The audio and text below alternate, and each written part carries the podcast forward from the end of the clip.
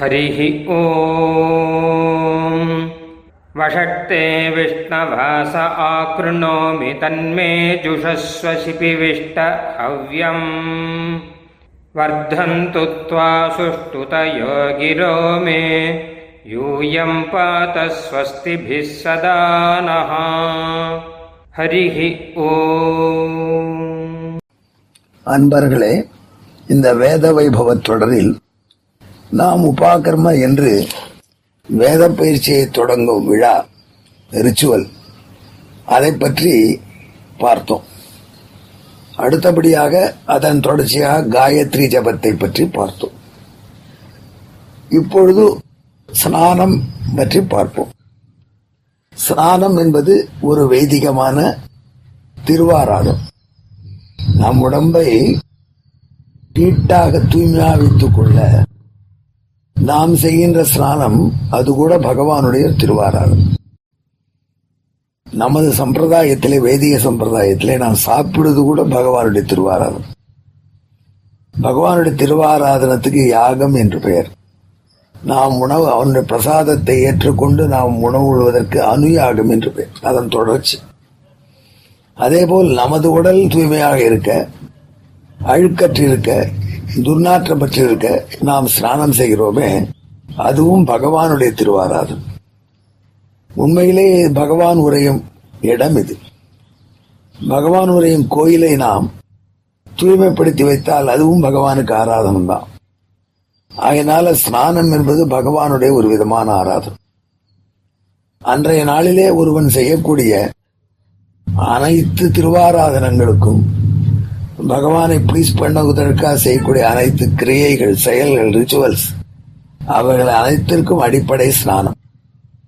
ஸ்நானமூலா கிரியா சர்வாகா என்று ஆன்றோர்கள் சொல்லியுள்ளார்கள். எல்லா செயல்களும் ஸ்நானத்தை அடிப்படையாக கொண்டது.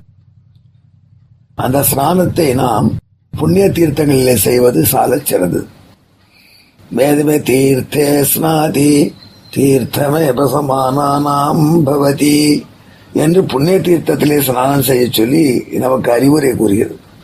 கங்கை காவிரி யமுனை போன்ற புனித நதிகள் சுவாமி புஷ்கரணி அனந்த சரஸ் அதே மாதிரி பொற்றாவரை குளம் கல்யாணி தீர்த்தம் என்ற புனித தீர்த்தங்களிலே நீர்நிலைகளிலே புஷ்கரணியிலே தீர்த்தமாடுவது தீர்த்த ஸ்நானம். அந்த தீர்த்த ஸ்நாதி என்றபடி தீர்த்தத்திலே ஸ்நானம் செய்வது எல்லாருக்கும் இயலாது. நாம் இருக்கக்கூடிய சூழ்நிலை. எந்த ஜலத்திலே ஸ்நானம் செய்தாலும் அதை தீர்த்தமாக கருதி அங்கு கங்கை முதலிய மகாநதிகளை ஆவாகனம் செய்து அவைகளிலே ஸ்நானம் செய்வது போல் பாவனை பண்ணிக்கொண்டு ஸ்நானத்தை செய்ய வேண்டும். ஸ்நானம் என்பதற்கு ஐந்து அங்கங்கள் ஐந்து காம்பனண்ட் உண்டு. அதாவது சங்கல்பம் என்று ஒன்று. அதன் பிறகு வருண சூக்தத்தை ஜெபிப்பது. அதன் பிறகு உடலை துடைப்பது. அதன் பிறகு அகமர்ஷனம் ஜபம் அதன் பிறகு தேவதா தர்ப்பணம் தேவரிஷி பித்து தர்ப்பணம் என்று ஸ்நானத்திலே ஐந்து அங்கங்கள்.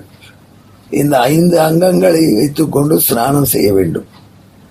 இதில் தலையாயது சங்கல்பம் என்கிற அங்கம் எந்த செயல் செய்தாலும் இந்த சங்கல்பம் என்பது இன்றியமையாதது வேடிக்கையாக சொல்வார்கள். நாம் ஸ்நானம் செய்தோமா இல்லையா என்று கணக்கு வைத்துக் கொள்கிறான் சித்திரகுப்தன் சித்திரகுப்தன் நாம் ஸ்நானம் செய்தோம் என்பதற்கு என்ன? எப்படி அடையாளம் கண்டுபிடிக்கிறான்? ஃபேக்டரிகளில் நாம் பொழுது பஞ்சிங் கார்டு வைப்பது போல. ஸ்நானம் செய்பவர்கள் அதற்கு முன் சங்கல்பம் செய்ய வேண்டும். அந்த சங்கல்பத்தை கேட்டவுடனே சித்திரகுப்தன் இன்றைய தினம் இவன் ஸ்நானம் செய்தான் என்று நமக்கு நேரே டிக் செய்கிறான். அந்த சங்கல்பம் இல்லாமல் நாம் செய்தால் அவன் கணக்குப்படி ஸ்நானமாகாது. அதனால இதை கேட்கும் அன்பர்கள் நாளையிலிருந்தாவது நாளை என்ன இன்றையிலிருந்தாவது சங்கல்பத்தை செய்துவிட்டு அவர்கள் வீட்டு குளியலிலே குளித்தாலும் அவர்கள் வீட்டு கணரடியிலே கணற்றடியிலே குளித்தாலும் எங்கு ஒழித்தாலும் இந்த சங்கல்பத்தை செய்ய வேண்டும்.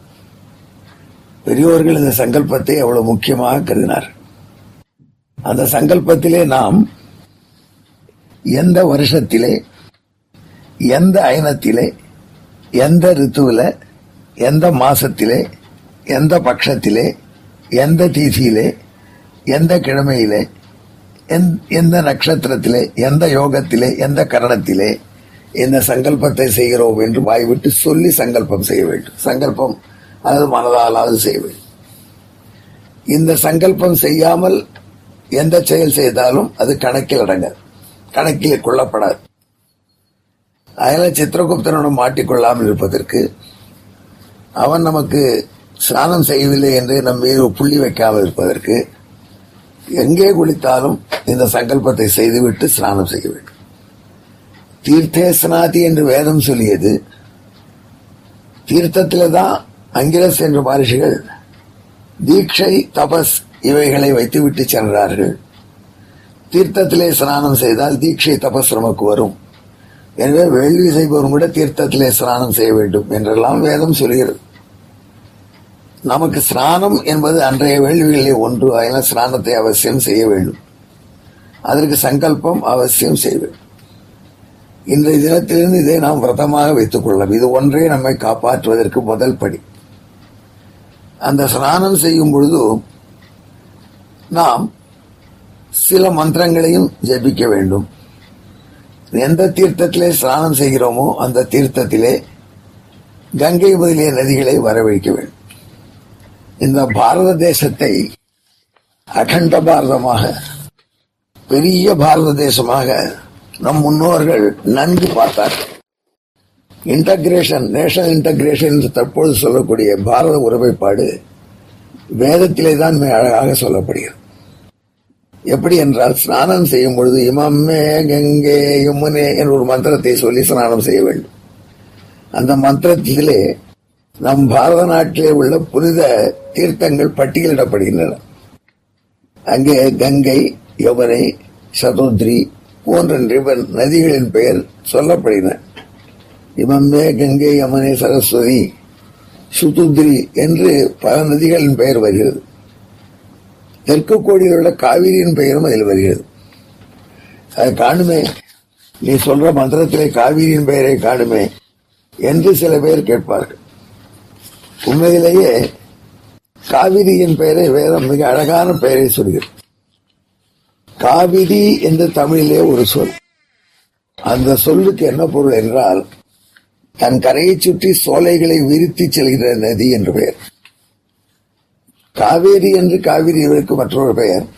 அது கவேர முனிவன் தவ வலிமையிலால் வந்த ரிவர் என்ற பெயரிலே வருகிறது. காவிரி வேறு காவேரி வேறு.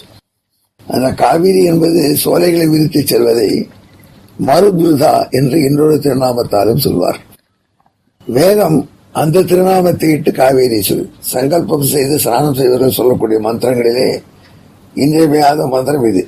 இமம்மே கங்கே யமுனே சரஸ்வதி சுதுஸ்தோமகும் சச்சதா பருஷ்ணியா அசேக்னியா மருத்புதே விதஸ்தயார்ஜீகீயேஷு நுக்யா சுஷோமயா என்று மந்திரம்.